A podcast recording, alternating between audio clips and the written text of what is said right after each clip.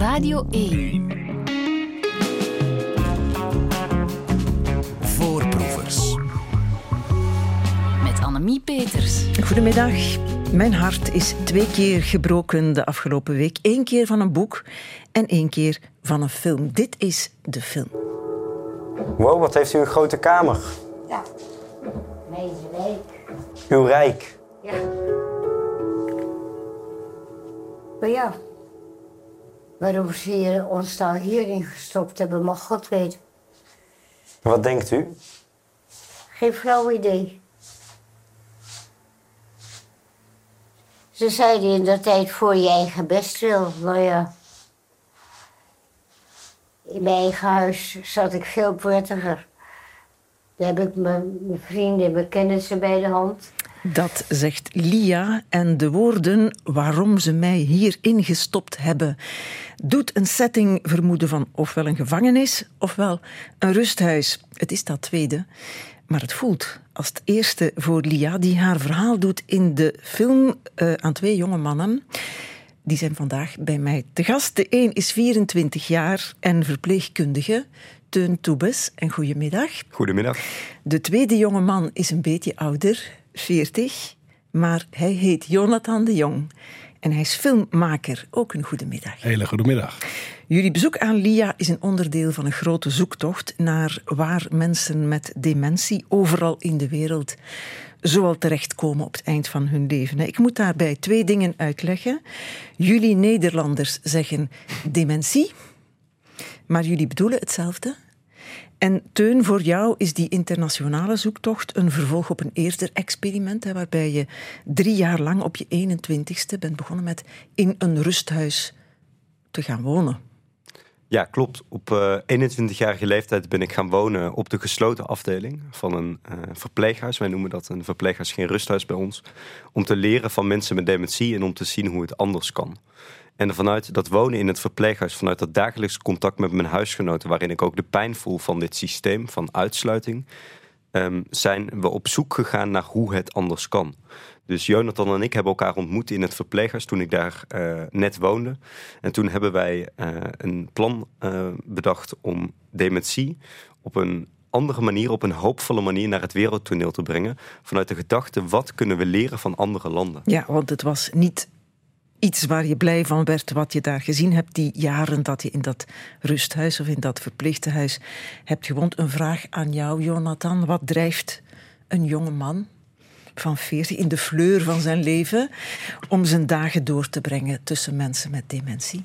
Nou, eigenlijk de liefde voor de mens ook. En dat is onze gemene delen, ook met Teun. Toen ik hem ontmoette, ik had in het verleden eerder een serie over dementie gemaakt. Die voorliefde kwam toen ik tijdens mijn studententijd een bijbaantje had.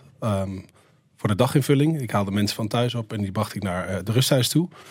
En ik was daar zo gelukkig mee. En het stond haaks op het beeld wat ik daar zag achter de gesloten deuren, waar mensen schuifelden door de gangen, maar ook vastgezet in de rolstoelen eigenlijk de dag wegkeken. En ik had zoveel mooie interactie met de mensen. Dus toen ik filmmaker werd, dacht ik, ik moet dat verhaal vertellen dat er ook een ander beeld is, want dat is niet wat ik alleen maar mee heb gemaakt. Dat het alleen maar verlies is. Dus toen ik Teun ontmoette, wat natuurlijk een heel bijzonder verhaal is, omdat hij 21 was in een rusthuis. En toen ik werd gebeld, wil je eens een keer ook met Teun afspreken? Toen dacht ik, oh mijn god, wat is dat voor jongen? En toen we elkaar ontmoetten, voelde ik zo de liefde, diezelfde liefde voor de mens met dementie. Ja, en dezelfde drijf hier om er iets aan te veranderen. We hebben hier van doen met een activistische verpleegkundige en een activistische filmmaker. De Greta Thunberg en de Anuna de Wever van de zorg, mag ik dat zeggen. Hou je vast, luisteraars. Voorproevers. Ik heb nog geen namen genoemd, van mijn gasten Teun Toebes en Jonathan de Jong. Samen hebben ze dus een boek en een film gemaakt. Het boek is getiteld Een wereld te winnen en de film Human Forever. Allebei zijn ze het verslag van een internationale zoektocht omtrent de vragen: hoe wordt er naar mensen met dementie gekeken? Is dat de goede manier? Waar doen ze het beter dan waar? Waar staan Vlaanderen en Nederland? Ergens op de puntenlijn tussen een 0 en een 10 op 10. En vooral, hoe kunnen we het anders doen als we niet gelukkig zijn met de huidige aanpak? Ik wil eerst ook nog zeggen, om de ernst en het gewicht van jullie onderzoek te onderstrepen, jullie zijn inmiddels een soort van autoriteiten geworden. Als het over dementie gaat, de film is in première gegaan op een G20-top onlangs. En het project is gefinancierd onder andere door de Nederlandse overheid. Dat is zo. Jullie knikken, ook door de Alzheimervereniging en zo in Nederland. Het gezag dat jullie verdiend hebben, dat is ook echt verdiend door jullie onderzoeksmethode. Hè. Dat is echt een inleefreis die jullie gemaakt hebben, letterlijk ingewerkt door te gaan wonen, deel te gaan uitmaken van rusthuizen. Jouw eerste project, Teun, hè. Echt een kamer betrekken in zo'n rusthuis, dat is een top idee. Ja, en dat was voor mij ook zeker geen project. Dat is een manier van leven geworden. En de basis is altijd het verhaal van mensen met dementie zelf. Dus of door met mensen samen te leven, maar vooral ook in de reizen die we hebben gemaakt voor de film, iedere keer opnieuw naar mensen te luisteren. Dus iedere keer in de film komen mensen met dementie ook zelf aan het woord en geven zij aan wat belangrijk is. Ja, het is wel een beetje raar, hè, in al die rusthuizen waar jullie zijn gepasseerd en jullie telkens een paar dagen gebleven. Jullie zijn daar kamers gaan bezetten. De rusthuizen zitten vol doorgaans en er zijn wachtlijsten en jullie bezetten daar een kamer. We hebben overal geslapen. Zeker. In bezemkasten, badkamers, overal. In kantoren hebben we stretchersjes neergelegd. Dus op verschillende plekken. Want ons eerste commentaar was altijd: we willen nooit een plek bezetten. Of we willen nooit ten koste van bewoners iets innemen. Dus anders kunnen we ook buiten het verpleeghuis slapen. Maar mensen waren altijd zo creatief om ons toch een plekje te gunnen, ergens. Die bezemkast is echt waar, hè? Dat zit in de film. Daar hebben jullie opgeplooid en geleegd dan. Zelfs op de badkamer naast de wc-pot. Dus we hebben echt overal geslapen. Er wat voor overgehaald. Ja. Eén van ons drie zal ooit die weg opgaan. Hè? Dat staat bijna vast. Hè? Ja, 1 op de 5 mensen krijgt dementie gemiddeld. En 1 op de 3 vrouwen. Gemiddeld leef je nog 8 tot 10 jaar vanaf het moment van de diagnose. Alleen het probleem nu van dementie in onze samenleving is dat we het niet zien als een samenlevingsvraagstuk, maar als een zorgprobleem. Als een ziekte. We zien mensen als een patiënt, terwijl je ook een persoon bent die met dementie leeft. Ja. En wij stigmatiseren daarmee mensen met dementie enorm. En veel pijn die mensen met dementie ervaren in onze samenleving komt niet alleen vanuit de pijn vanuit de ziekte, die heel ontwrichtend kan zijn, maar het komt vooral ook door de manier waarop wij met mensen omgaan. En dat is iets wat we kunnen veranderen. Ja, en dan bedoel je de manier waarop we met hen omgaan, hen in van die rusthuizen stoppen. Verpleegtehuizen, zoals jullie die noemen, waar je lang genoeg geweest bent om te weten dat je het zelf niet wil, hè? En ook dat gebeurt vanuit de allerbeste intenties. Ja. Dus de boodschap is ook zeker geen verwijt richting mensen die zich dagelijks vanuit liefde inzetten voor mensen in rusthuizen.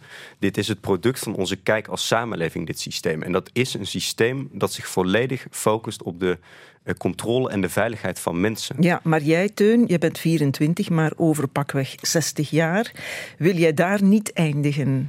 Nee, omdat je wordt gescheiden op basis van je ziekte. En dat is fundamenteel fout. Je wil wonen op een plek waar je wordt omarmd door de gemeenschap en niet moet wonen omdat je een label hebt. Mm-hmm. Nee, Jonathan, jij wil daar ook niet eindigen? Absoluut niet. Nee, dat was een van de eerste drijfveren. Maar ik denk juist, ook wat je zegt, de kracht van onze manier van verhalen vertellen is dat we op basis van ervaringen doen. Want we hebben jarenlang, decennia lang bedacht hoe mensen met dementie zouden moeten leven, zonder naar hen te vragen, is dat ook zo? Ja. En wij hebben we zijn op reis gegaan, hebben eigenlijk aan iedereen gevraagd, wat is een goed leven voor jou? En hoe zou jij de zorg willen inrichten? En dan krijg je hele andere antwoorden dan wat wij hebben bedacht. Dan moet je eerst weten wat niet het goede leven is voor die mensen. En Lia, die ik daarnet heb laten horen, was nog niet uitgesproken. Ik laat de rest van dat fragment horen. Ze zeiden in dat tijd voor je eigen best wil. Nou ja, in mijn eigen huis zat ik veel prettiger. Daar heb ik mijn vrienden en mijn kennissen bij de hand. Heeft u veel vrienden en kennissen? Ja, had ik in Brummen wel. Ja. En u bent nu 96, u bent over 4 jaar 100. Ja. Indrukwekkend. Ja. Ik weet niet of ik dat nog haal, hoor. Het hoeft ook niet van mij. Ik ben hier lang zat geweest. Ja, ik ben toch helemaal niet meer van enig nut. Heeft u dat gevoel? Ja. Dat is toch ook zo? Wat voor nut heeft het nou nog als ik leef? Ja, wat stel je open vragen, Teun. Dat moet ik ook zeggen. Nooit minimaliserend en nooit terechtwijzend. Je zou een goede radio-interviewer zijn. Dank je wel. Maar goed, is Lia de norm? Is dit wat de meeste mensen in de meeste rusthuizen antwoorden? Wat ben ik nog? Wat ben ik nog voor nut? Zeker. Het belangrijke wat Lia hier duidelijk maakt, is dat het draait om het gevoel van een betekenisvol leven er nog toe doen. Ja. Van nut zijn. Maar, en dat is een gevoel dat heel veel mensen niet meer hebben. Ja, maar heeft dat met het rusthuis te maken? Dat heeft in algemene zin ook met ouder worden te maken. Maar bij mensen met dementie is dat wel uitvergroot. Omdat wij vaak zelf zo'n angst hebben voor dementie. Wij hebben van dementie de sociale dood gemaakt in onze westerse samenleving. Wij zijn zo op de rationaliteit gericht, op het individu gericht, dat we mensen met dementie uitsluiten vanaf het moment van de diagnose. Wat een van de meest pijnlijke dingen is dat op het moment dat mensen naar een rusthuis gaan, dan hebben zij vaak nog 1 of 2 vaste mantelzorgers die heel nauw zorgen vanuit liefde.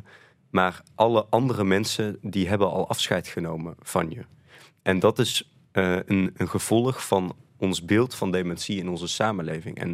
En van ouderen in het algemeen toch ook, hè? Want er zitten niet alleen dementerende mensen in. Mensen met dementie? Nee, niet alleen, maar wel in de huizen in Nederland die we bezocht hebben wel. Want in Nederland moet je een indicatie hebben die hangt aan je dementiediagnose om in een rusthuis te mogen wonen. En dat is ook een kern van een probleem.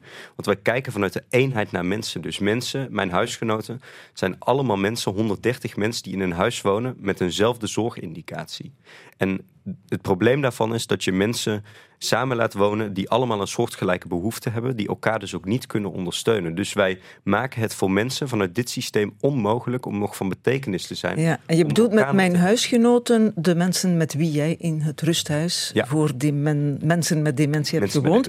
Hebben jullie in jullie research ook uitgezocht wie die rusthuizen ooit heeft uitgevonden? Ja. Want zo lang bestaan ze nog niet. Nou, beter nog, Lia woonde in een van de eerste verpleeghuizen van Nederland.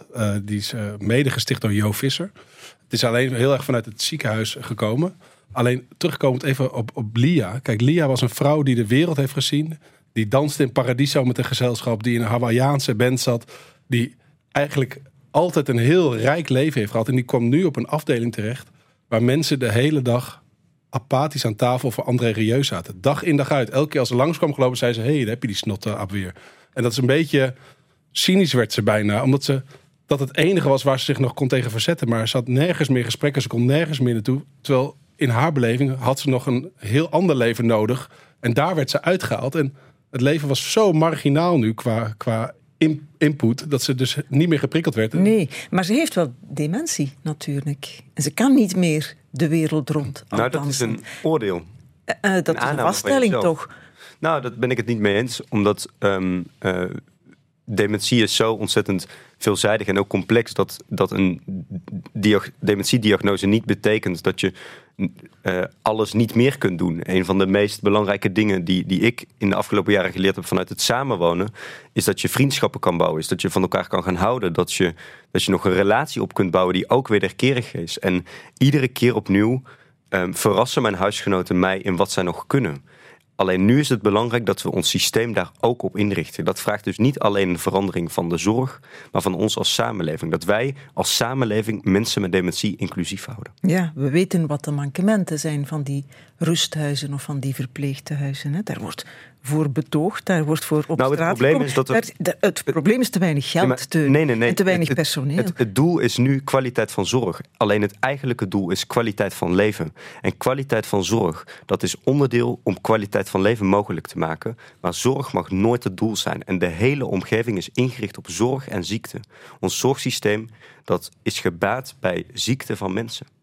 Dat is een fundamenteel probleem. En het tekort aan geld dat er schijnt te zijn, dat is een effect van een systeem dat niet klopt. Dat is een symptoom.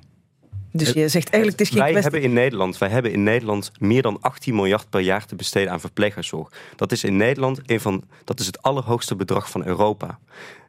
De organisatie krijgt bij ons meer dan een ton per persoon per jaar. Hoe zieker mijn huisgenoten worden, hoe meer geld de zorgorganisatie krijgt. Dus er zit een perverse prikkel in dit systeem. En dat is ook in België. Dat kijken vanuit de ziekte naar mensen loont. En hoe zieker mensen zijn, hoe meer geld er gegeven wordt. En zeggen jullie dan ook, meer geld is niet de oplossing? Het gaat er niet altijd om meer geld. De gedachte, we hebben meer nodig, meer producten, meer personeel, meer geld.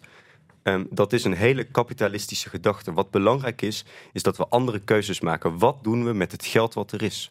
Want in landen waar economisch gezien minder welvaart is, hebben wij gezien dat er meer onderling welzijn is. Mensen hebben elkaar nog nodig, mensen leven nog samen. Niet uit luxe, maar uit noodzaak. En dat is een groot verschil ten opzichte van onze westerse wereld. Het is geen kwestie van geld, zeggen jullie. Oh, maar niet alleen. Nee, kijk, en juist ook daar weer terugkomen op Lia. Lia heeft dementie. En daarom kan je zeggen van, dus dan kan ze heel veel niet meer. Alleen, wat vragen we aan Lia? Lia heeft geen zeggenschap meer over dat ze dus wel nog eventjes naar buiten mag... en daar even naar het lokale theater kan. Dus ze hoeft geen wereldreis meer te maken. Maar ze is in staat om prachtige gesprekken over van alles en met iedereen te hebben. Ze is mobiel, ze wil graag naar buiten toe. Maar dat is allemaal, nemen we standaard van haar af door te zeggen... jij hebt dementie. Dus als we nou eens beginnen met te luisteren naar mensen met dementie... in plaats van in te vullen... hoe zij zouden moeten leven, dan gaat de wereld open voor betere zorg. Ja, jullie zeggen dat op basis van wat jullie hebben gezien en ondervonden in rusthuizen, op plekken waar mensen met dementie verblijven, overal ter wereld. Voorproevers. Teun Toebes en Jonathan de Jong, hebben jullie de film, het is niet Les Intouchables, het is Intouchables, gezien? Absoluut. Het verhaal van een zo goed als verlamde man die een verzorger zoekt. Mm-hmm. En tussen een van de kandidaten zit Dries. Die komt uit de Parijse banlieue, helemaal niet van plan om een nieuwe baan te hebben. Gewoon gestuurd door de VDAB, de Franse VDAB. En die begint dan aan een wel zeer bijzondere, onconventionele... verzorging van zijn patiënt, hè? Mm-hmm. Waarbij hij zijn verlamde werkgever eigenlijk ook niet als een zieke man beschouwt, maar als persoon. Mm-hmm. En daar is het jullie om te doen ook. Ja. Als het over demente personen gaat. Mensen met dementie, ja.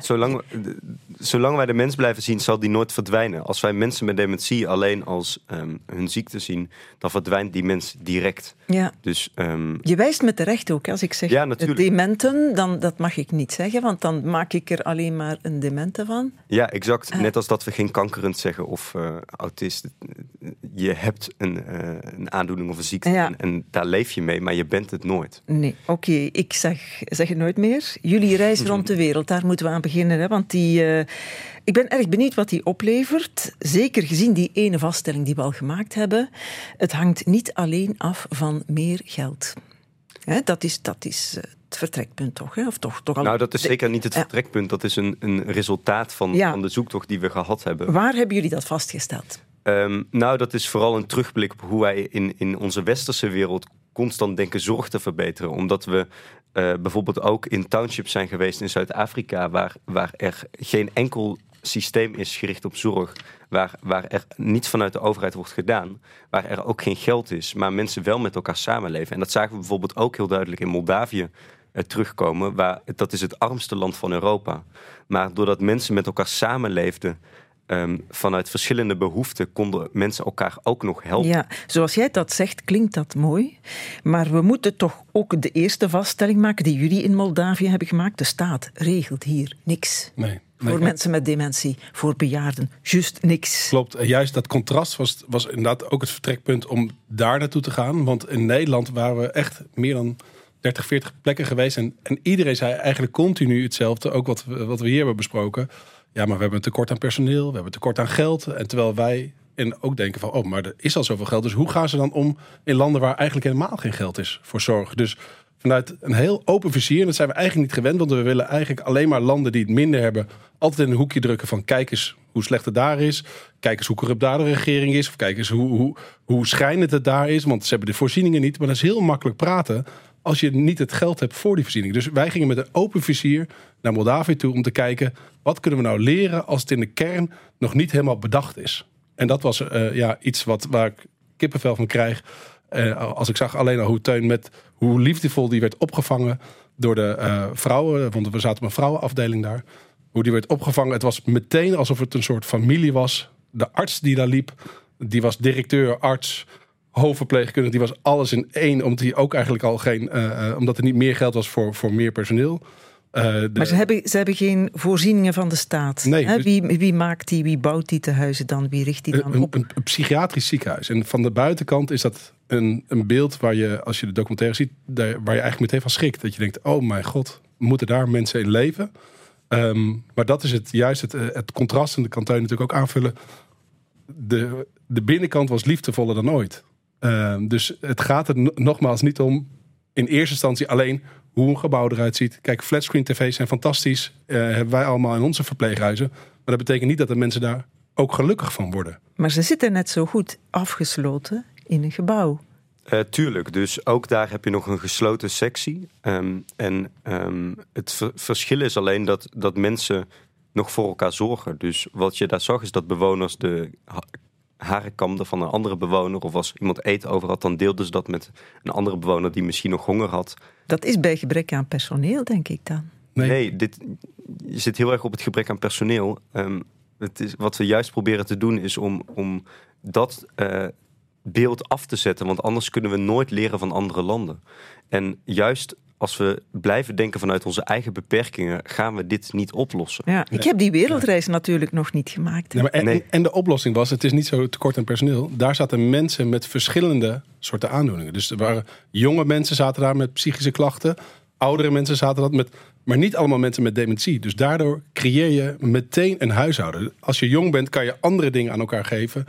Kan je met andere dingen helpen. Dat iedereen met eenzelfde leeftijd er zit, die misschien net iets minder geprikkeld is omdat ze dementie hebben. Dus dat zag je, doordat er een heel gemêleerd gezelschap zat, konden ze voor elkaar zorgen en was het ook een commune. Ja. Als je een mix van mensen hebt, dan kunnen die elkaar toch nog prikkels geven die je niet hebt als je mensen met dementie. Een huishouden bestaat ook uit. Ik ben vader van 3 kinderen en ik heb een vriendin van een andere leeftijd. Dus uiteindelijk heb je een mix. En iedereen heeft zijn eigen wereld. En iedereen brengt zijn eigen wereld in dat huis. En dat zorgt voor leven. Ja, oké. Jullie zijn in Scandinavische landen ook gaan filmen. Scandinavië is geldt altijd als, daar is alles. Ja, daar is alles altijd goed. Hè? Als het aankomt op gelijkheid man-vrouw, kinderopvang, uit huis gaan werken enzovoort. Hebben ze daar ook rusthuizen? Ze hebben daar huizen die veel meer gebaseerd zijn op de behoeften van de bewoners. En dat was ook heel mooi om te zien. We waren bijvoorbeeld in Denemarken in een huis, dat zou je een rusthuis kunnen noemen, maar het voelde aan als een thuis. Dus met echte planten, met echte dieren, met eten als hoogtepunt in plaats van dieptepunt van de dag. Mensen gingen naar buiten, daar was echt vuur en niet nepkaarslicht. Dus het voelde echt aan als een thuis. En daardoor zag je ook hele levendige bewoners. In Nederland hebben wij de omgeving van het verpleeghuis vanuit goede intentie, namelijk veiligheid en risicovermijding, kapot georganiseerd. Dus we hebben een omgeving met plastic planten, met robothonden, met tovertafels boven de tafel en die projecteren digitale vlinders. En mijn huisgenoten tikken dan op digitale vlinders, terwijl de deur naar de omheinde tuin waar de echte vlinders vliegen op slot zitten. Dat zag je daar niet. Dus daar was het een omgeving die aanvoelde als een thuis, waardoor mensen ook dat gevoel gaven. Nou, dat was zo inspirerend om te zien. Ja, en heb je het dan over een uitzondering of over de regel? Nee, omdat Denemarken is echt veel verder. We hebben ook een regulier huis gezien waar ze binnen de muren heel duidelijk op zoek waren naar hoe kunnen zij persoonsgerichte zorg inrichten. Dus er was bijvoorbeeld een bewoner en zij lag op de grond gedurende de dag op de vloerverwarming om daarvan te genieten. En dat mocht en ze werd er niet af. Een incidentmelding opleveren. Ja. Alleen het verschil was daar in Denemarken dat de zorg ontzettend graag wilde veranderen, maar dat de samenleving hen weer terugduwde naar het oude systeem. Want zij wilden heel graag de hekken weghalen rondom het huis, want ze zaten aan de Deense Fjorden, prachtig uitzicht. Maar de gemeenteraad zei daar, nee, we willen die hekken houden, want wat als er iets kan gebeuren? Ja, en de kinderen van ouderen zullen dat ook wel gezegd hebben, denk ik. Hier was het de gemeente. Ja. In Vlaanderen zijn er ook mooie voorbeelden. Hè? Jullie zijn een paar instellingen gaan bekijken, of rusthuizen. Onder andere in Geel, Huis Perkens. Een Huis Perkens, ja, van Carla Molenbergs. Ja, ze legt uit hoe ze het aanpakt. En het ergste wat ik vind, dat is dat er een soort onverschilligheid is. Ja. Oh, dat zijn mensen met dementie, die weten dat toch niet. Die beseffen dat toch niet. Zie, ik krijg daar echt kippenvel van. Dus dat baart me heel veel zorgen, de onverschilligheid. Alsof het over een ander gaat. Het kan ons allemaal overkomen. Hè? En ik denk dat een samenleving, een beschaving echt zich typeert door de zorg net voor die kwetsbare mensen. Ja. En dat het ons opdracht is van daar te leren mee omgaan. Maar ook van nog heel veel plezier samen te maken. Ja, ze zegt ook, mensen met dementie zijn tot op het eind van hun leven voelende wezens. Met een rijk innerlijk bestaan. Ja, je moet met hen omgaan zoals met een normaal mens. Ja. Ergens zegt iemand ook, praat normaal met hen. Zeker, ja, in Denemarken was dat inderdaad ook. Ja, maar mijn vader is ook een man met dementie. Als ik normaal met hem praat, verstaat hij mij niet. Hoort hij mij niet. Dat is zo makkelijk gezegd. Het gaat vooral over de verhouding tot iemand. Dus een gelijkwaardige verhouding, waarvan je ook nog van mensen wil leren. Of dat je kijkt vanuit een verhouding naar mensen van jij bent de patiënt, dus ik bepaal wat voor jou belangrijk is. En dat zag je heel duidelijk in dat huis, dat ze dat daar niet deden. En ik denk dat Carla de kern zegt van hoe we nu kijken. Namelijk, wij hebben mensen met dementie tot de ander gemaakt. En het is belangrijk dat we mensen met dementie zien als mensen zoals jij en ik. En inderdaad, mensen hebben dementie. Dat vraagt soms een andere omgang. Maar het beeld dat we van hen hebben, dat moet gelijkwaardig zijn. En ook uitgaan van die relatie. Het meest pijnlijke wat ze zegt is, we denken, ze beseffen het toch niet. Dat is wel zeer neerbuigend natuurlijk. Hè? Terwijl ze het wel beseffen. Ja, Carla is echt een held, vind ik, in België. Want het huis staat al lang op een zwarte lijst, volgens de officiële richtlijnen. Maar ze wordt zo gesteund in een andere kijk, in het anders doen. En juist door mensen echt als mens te benaderen, probeert ze een lichtend voorbeeld te zijn. Vooral voor degenen die er wonen. En de schoonheid prevaleert in alles. In het huis heb je mooie materialen, hout, textiel. Mensen helpen met de dagelijkse gang van zaken. Die koken mee. Die hebben niet die kwijnen niet weg aan de tafel. En staat het op de zwarte lijst? Ja, omdat het volgens de officiële richtlijnen niet voldoet van verpleeghuizen. Maar dat werd verteld, toch? Ja. Dus je ouderen daar naartoe brengen is een dappere keuze? Nee, zeker niet. Nee. Ik denk andersom. Ik denk dat het heel mooi is als we plekken hebben als samenleving waar mensen zichzelf nog kunnen zijn. Dus het is zeker niet een dappere keuze. Nee, maar wat tegen de stroom in. Zeker, van haar is het een hele dappere keuze. En ik denk dat het ook nodig is, want dit verander je niet met alleen beleid. We moeten vanuit visie veranderen. Ja. En dat zag je ook in een OCMW dat we hebben bezocht in Dendermonde. Dat zag eruit als een klassiek verpleeghuis. Dus in eerste instantie dacht ik, jeetje, weer zo'n treurige plek. En daar kwam je binnen en nou, daar was de les. Het gaat niet zozeer om de stenen. Visie overstijgt iedere woonvorm. Dus daar was de culturele regel, zorg voor mensen alsof het je eigen moeder is, vanuit liefde en nabijheid. En dat was een van de warmste plekken waar we zijn geweest. En daar hielp degene die schoonmaakte mee, maar ook de dokter. En dat was echt een cultuurverandering. Ja, zeker. En we moeten ons afvragen dat als je hele menselijke zorg hebt, waar iedereen het heel fijn vindt om te leven, dat je dat durft op een lijst te zetten waar eigenlijk wat het niet goed doet. Dus het is precies omgekeerd. Juist, we zouden veel meer aandacht moeten geven aan de voortrekkers. Aan de mensen die het anders doen.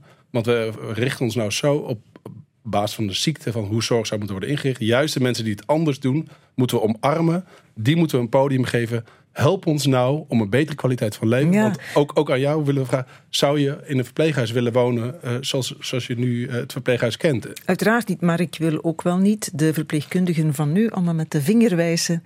Nee, maar dat is ook zeker niet het doel. Want verpleegkundige collega-zorgverleners zijn bondgenoten. En het probleem is alleen dat dit, hoe wij nu kijken naar dementie als zorgprobleem, dat vertrekt iedere keer opnieuw vanuit de financiële onhoudbaarheid. Dat is de grondslag van waarom we moeten veranderen. De werkelijke grondslag is de humane onhoudbaarheid. Het kan niet zo zijn dat we in een samenleving, een welvarende samenleving, zo met mensen met dementie omgaan. En daar zullen zorgverleners echt bondgenoten in zijn. Want ook zij ervaren dit. En overal waar ik met mensen spreek, zijn juist zorgverleners degene die dit ook helemaal aanmoedigen. Ik wil nog een paar voorbeelden uit jullie film halen. Eentje uit Kaapstad, Zuid-Afrika. Mooi. Waar langer thuis blijven wonen de basis is van alles. En ene Arlene legt uit waarom ze opnieuw bij haar ouders met dementie is ingetrokken. So you moved in because of the care for your parents? Yes. But you also had another life. I have city. To go, yes, but I have no one. I don't have a husband. No. No children, so I'm the only one. Single. Okay. So you're the only single one in the family? Yes, that's why I have to come home. So you had to care for your parents? Yes. And you moved in the house of your parents? Is on their own with their children, husbands. Mm-hmm. Children have to look after their parents mm-hmm. when they're getting old. Not putting them in a, what you call it now? Nursing home. Older children, nursing home now. No? No? What do you think of nursing homes? It isn't bad, but they don't treat other people like they should treat their own parents. So you think it's better to do it yourself as stay at home? Yes. Okay.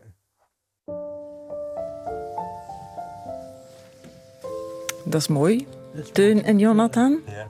Dat is Vlaanderen 50 jaar geleden, hè? Toen namen we ook onze ouderen in huis. En Nederland waarschijnlijk ook. En degene die het doet, Arlene, is iemand zonder gezin. Mm-hmm. De enige van de zussen en broers, begrijp ik. Zonder man, mm-hmm. zonder kinderen. Die opdraait, tussen aanhalingstekens, voor de zorg van haar ouders. Ja, en het bijzondere is dus ook dat haar broers en zussen haar iedere maand geld geven om te kunnen zorgen voor haar vader. Dus de overheid heeft daar een heel terughoudende rol. En het gevolg van deze inclusie is dat David, de vader, nog iedere zondag naar de kerk kan gaan. Dat hij nog onderdeel is van de gemeenschap. Dat hij zich nog gezien voelt. Dat hij trots is dat zijn dochter voor hem zorgt. Het is mooi. En in feite gaat de boodschap ook niet zozeer over dementie als ziekte. Het gaat over de rol van institutionalisering in onze samenleving. Wij hebben jaren geleden instituten gebouwd waarmee we soms zorg af zijn gaan kopen. En wat we kunnen leren van Arlene is het omkijken naar elkaar. En dat werd daar gezien als een logische basis van samenleving. En is het haalbaar, vind je, hè, om het ook bij ons toe te passen bijvoorbeeld? Want wordt er niet vooral voor een rusthuis gekozen op het moment dat de mantelzorger er letterlijk onderdoor gaat? Zeker. En we hebben natuurlijk twee totaal verschillende samenlevingen. En het gaat er ook niet om in deze verandering dat we kijken naar een ander land en denken dit is perfect en dat klakkeloos kopiëren op het onze kan niet context. Meer. Het kan niet meer hier. Nee, alleen we kunnen wel leren van hun verhouding tot de zorg voor de ouders en het belang van mensen in de gemeenschap houden. Ja. Daar zeker. Kunnen we absoluut van leren. Ja, want Arlene zegt ook, I'm the lucky one. En dat is natuurlijk iets ook wat Teun beschreef. Van, zij voelde het als een eer om voor haar ouders te mogen zorgen. Dat was absoluut zo. En Arlene was een van de voorbeelden. Want we zijn in heel veel verschillende communes geweest in Afrika. En overal werd voor de oudere mensen gezorgd. En werd het gezien, niet alleen als verantwoordelijkheid, maar als een trots om dat terug te mogen doen. Om die cirkel compleet te maken. En dat is waar we echt iets voor kunnen leren in onze samenleving. Is niet dat we per se onze baan nu moeten opzeggen en allemaal van. Maar we moeten kijken welke stap kunnen we wel nemen om dat vangnet van als iemand het zwaarder krijgt wel ergens te ondersteunen. Of dat nou bij een sportclub is of bij je thuis of bij je buurvrouw. We moeten wel meer elkaar gaan helpen en meer naar elkaar omkijken om te zorgen dat straks als we allemaal vergrijsd en oud zijn en wat hulp nodig hebben, dat we elkaar wat beter kunnen gaan opvangen. Maar het is goed dat jullie erbij zeggen, je kan dat niet zomaar klakkeloos overnemen en hier toepassen. Want ga jij, Teun, je ouders in huis nemen als ze beginnen te dementeren? Of jij, Jonathan? Ik zou het doen. Ja. Met liefde. Ja, echt waar. Met liefde. Het is gedaan met filmen. Het is gedaan met je carrière. Nee, zeker niet. Nee, desnoods gaat mijn moeder mee. Ik denk dat ze het fantastisch zou vinden. Mm-hmm. En los daarvan, het ligt altijd genuanceerder, want het zijn twee totaal verschillende contexten. Maar wat juist het resultaat is van die lerende houding ten opzichte van andere culturen. Wat we heel vaak hebben gehoord in de reis, of dat nu in België was, of dat in Zuid-Afrika was, of in Moldavië. Waarom komen jullie als Nederland hier kijken? Want jullie hebben het toch zo goed. Ook wij kunnen leren van andere landen. En juist van mensen als Arlene, of als van Carla, of van mensen in Moldavië. Zij hebben zo'n rijke ervaringen die bij gaan dragen in deze verandering. Zeker. Want en dit is niet alleen wijzen naar, vanuit de overheid ook niet, van jullie moeten meer naar elkaar omzien. Dit is ook een taak van de overheid om te organiseren dat er een sociaal systeem is en dat ook mogelijk maakt. En dat je er als mantelzorger, zoals dat dan heet, ook niet alleen voor staat. Absoluut. Dat is het hele ding. En wederom, daar zijn we ook naar Afrika geweest. De gemene deler in al onze reis is: mensen zijn op zoek naar een betekenisvol leven. Ook in die laatste fase. En dat zegt Carla Molenbergs ook. Ze blijven voelende wezens met een rijk innerlijk bestaan. Dus we moeten mensen als de mens blijven zien die een betekenisvol leven willen hebben. Dat is cultuur overstijgen. Die deel blijven uitmaken van een gemeenschap. Een gemeenschap. En daar is de gemeente is daar belangrijk voor. Daar is de sportvereniging. In jullie film zit er nog een straffer voorbeeld. Mm-hmm. Dat jullie hebben gefilmd in het Huis van de Tijd in Amsterdam, waar mensen met en zonder dementie samenkomen. Hè, met de bedoeling ook om mensen met dementie langer te kunnen laten thuiswonen en zo de mantelzorgers te ondersteunen. Betekent dat ook meer deel uitmaken van de gemeenschap, meer vrijheid, dat je de sloten en de deuren gewoon weghaalt? Dat je de deuren openzet van zo'n rusthuis bijvoorbeeld, waardoor ze allemaal gaan lopen en verdwalen? Je hebt nu de aanname dat als je de deur openzet, dat iedereen gaat lopen en gaat verdwalen. Ik zie het mijn vader zo doen. Ja, die loopt onder een auto. Je vader is niet een voorbeeld voor een hele groep mensen met dementie. Dat collectiviteitsdenken, dat is juist het probleem wat we doen als het gaat om mensen met dementie. Het is altijd maatwerk. Dat zagen we bij Huis van de Tijd, maar ook bij Ouderenland Grotenhout. Daar hadden ze open deuren.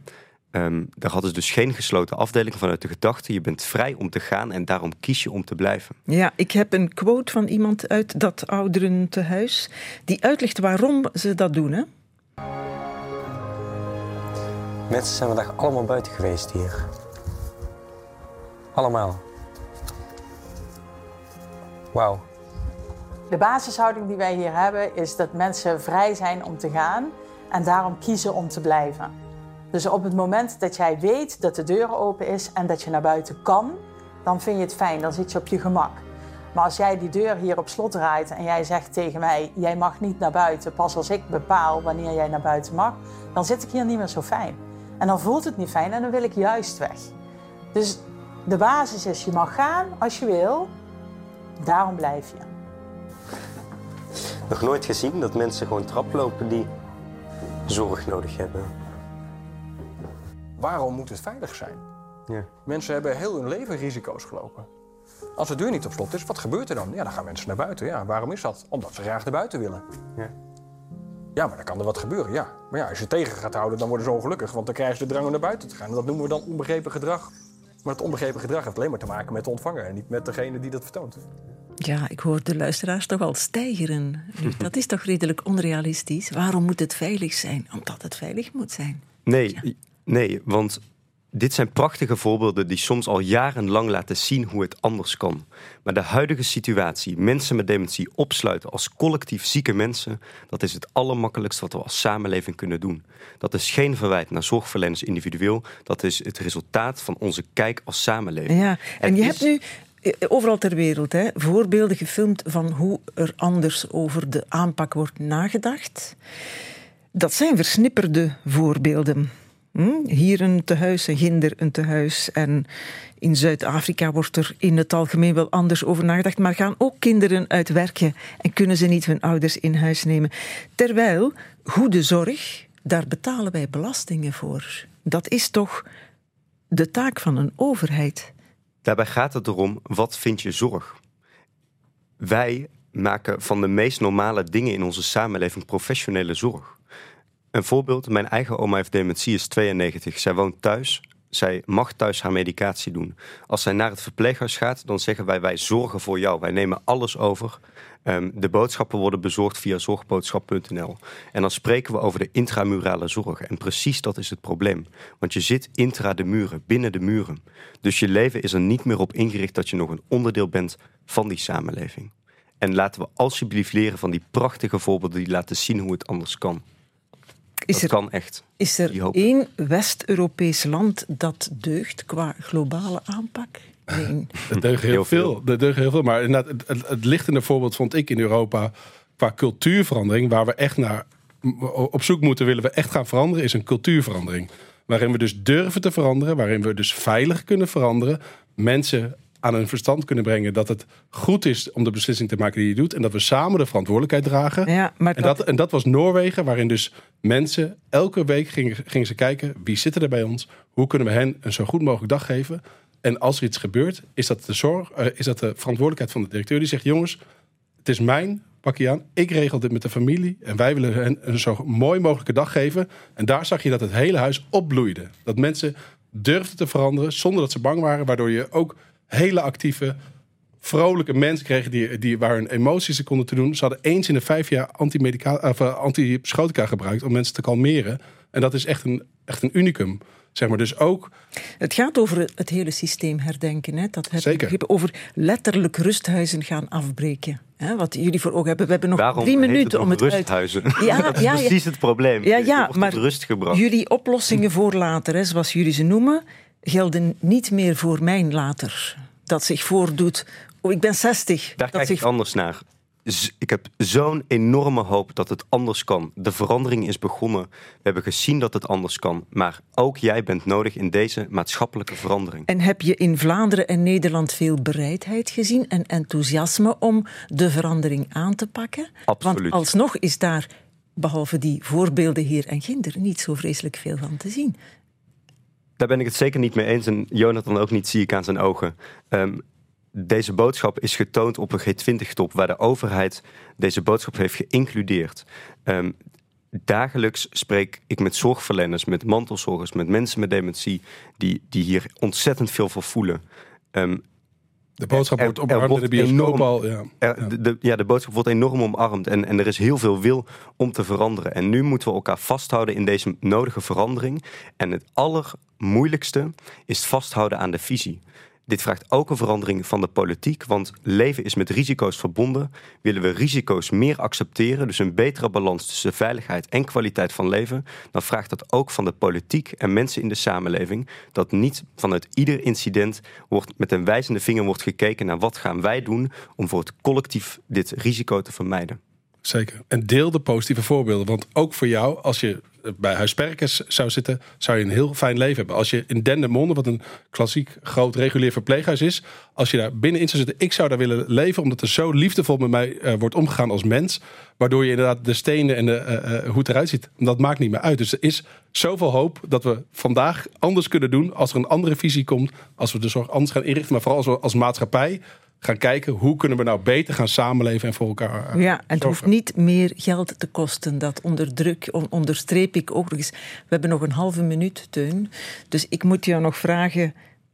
de film is in de Nederlandse bioscoop. De Nederlandse bioscoop. Ja, is een hit, begrijp ik ook. Ja, zeker. Iedereen heeft er natuurlijk ook mee te maken. Hè. Je moet hem ook zien als je bezorgd bent over hoe je je dag gaat slijten. Hij komt naar België. Naar de Belgische bioscoop. We mogen nog niet precies zeggen wanneer en hoe, maar hij komt in België op de televisie en hij komt waarschijnlijk ook in de bioscopen. Dus. In de commerciële bioscopen is dat dan. Hè. Het boek is te koop in de boekhandel, neem ik aan. Een wereld te winnen, ja. Een wereld te winnen en de film heet Human Forever. Nog even wachten, dan verschijnt hij misschien weer op VRT Max en dan kan iedereen hem bekijken. Dank jullie wel voor jullie komst, voor al jullie gedrevenheid, want zonder dat gebeurt er niks natuurlijk. Voorproevers.